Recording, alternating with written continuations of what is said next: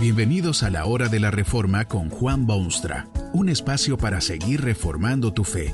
Este podcast es patrocinado por la casa editorial Poema Publicaciones, tu primera opción para libros centrados en el Evangelio, para cada rincón de la vida. Para ver los nuevos libros de este mes, visita nuestra página www.poema.co.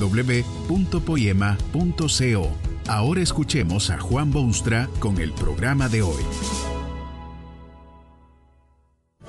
Esta conferencia se titula La herencia de los santos y está basada en las palabras bíblicas de Gálatas 3:29. Y si vosotros sois de Cristo, ciertamente el linaje de Abraham sois y herederos según la promesa.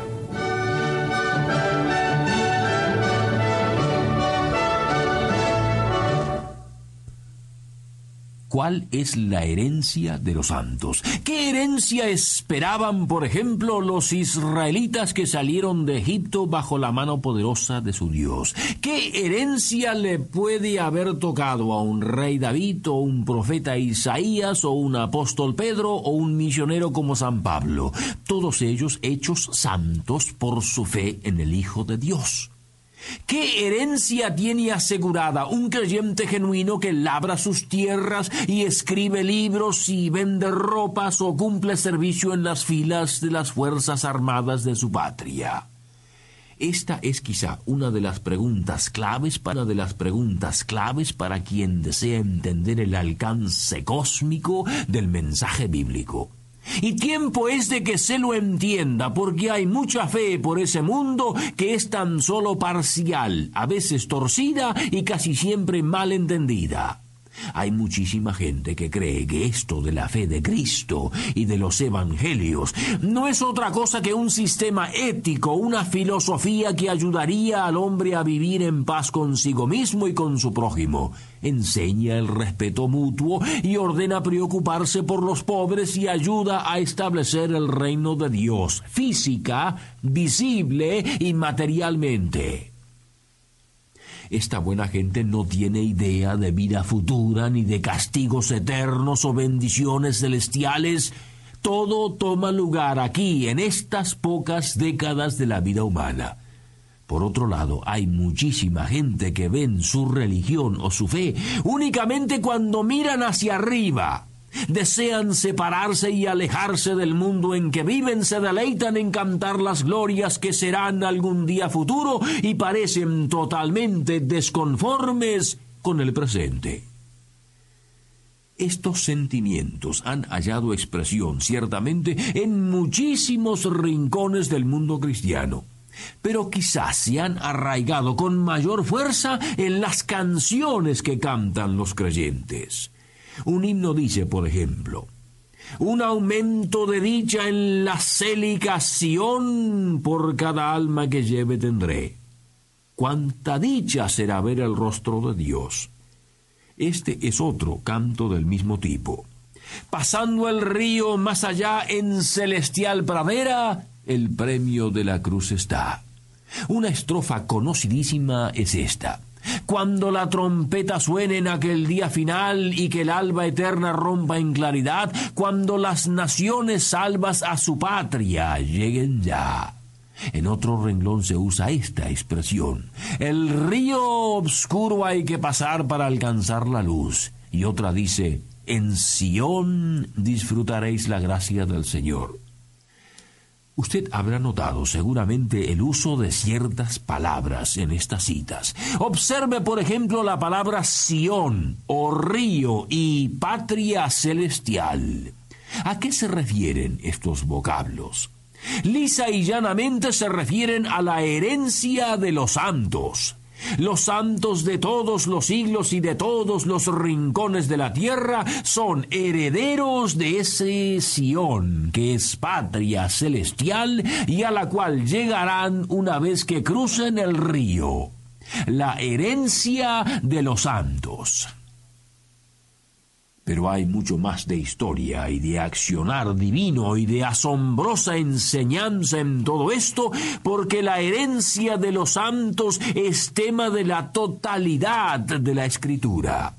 A la primera mujer Dios le prometió una herencia. A Noé se le hicieron promesas y a Abraham e Isaac y Jacob. Moisés recibió promesas muy claras de heredar la tierra prometida, lo cual no pudo pisar con su pie porque Moisés era también humano. Josué se volvió conductor del pueblo de Dios que llevó a esa multitud al otro lado del río. A través del Antiguo Testamento, la tierra de Palestina es la heredad que Dios tiene reservada para sus hijos preferidos y el enemigo debe batirse en retirada o ser destruido por la justicia eterna de Dios y los santos del Antiguo Testamento llegaron a creer que efectivamente esa tierra de Canaán era su herencia, una tierra que fluía leche y miel, una tierra generosa y mirada con envidia por todos sus vecinos había sido seleccionada por Dios para dársela a los suyos, a sus hijos que eran portadores del estandarte de la verdad en el mundo. Hay descripciones estupendas de la bondad y belleza y productividad de aquella tierra en el mensaje de los profetas de Dios. Canaán era el lugar donde Dios se sentiría cómodo y haría sentirse cómodo a su pueblo, el lugar de franca comunión y de mutuo servicio, el lugar donde el hombre viviese a la gloria de Dios y se sintiese contento al mismo tiempo, la herencia de los santos. Pero ¿Era Canaán efectivamente la herencia de los santos? ¿Es el cielo que Dios tiene prometido la herencia de los santos de hoy? Bueno, en un salmo muy popular de aquellos tiempos el poeta se expresa de este modo. Jehová es la porción de mi herencia y de mi copa. En última instancia, la herencia del pueblo de Dios está mucho más allá de una frontera política o de un río caudaloso o una pradera productiva o un clima confortable. La herencia de los santos es abrazarse de nuevo con Dios, es sentirse vivir en su presencia, es entrar en amistad íntima con Él en vez de temerle como juez iracundo. Esa es la herencia de los santos. Pero no es un futuro lejano, sino un presente palpable todo aquel lenguaje de una patria celestial y de Sión y de cruzar un río antes de llegar tiene referencia obvia a los eventos del Antiguo Testamento. Usted sabe que el pueblo que fue librado por Dios de la opresión egipcia salió a poseer la tierra que era su herencia en este mundo. Bajo el mando sabio de Josué, aquellos creyentes tuvieron que cruzar un río para pisar la tierra prometida. Tuvieron que aprender a confiar total y exclusivamente en Dios para llegar a su destino. Tuvieron que destruir el enemigo que se oponía. Tuvieron que quemar y destruir lo maldito de aquel mundo, pero también conservar los metales preciosos y dedicarlos al Señor su Dios. Esa fue la herencia que los santos del Antiguo Testamento fácilmente aceptaron. Y en el Nuevo Testamento los creyentes también tienen su herencia en el cielo.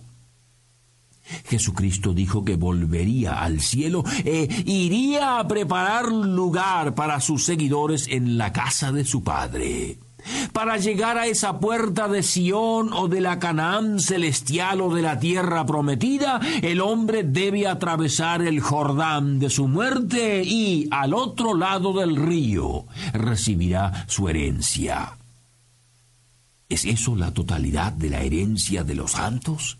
Absolutamente negativo. Aquí reside precisamente uno de los problemas modernos y de siempre. La herencia de los santos tiene y ha tenido siempre dos dimensiones que jamás deberían separarse y aislarse una de la otra.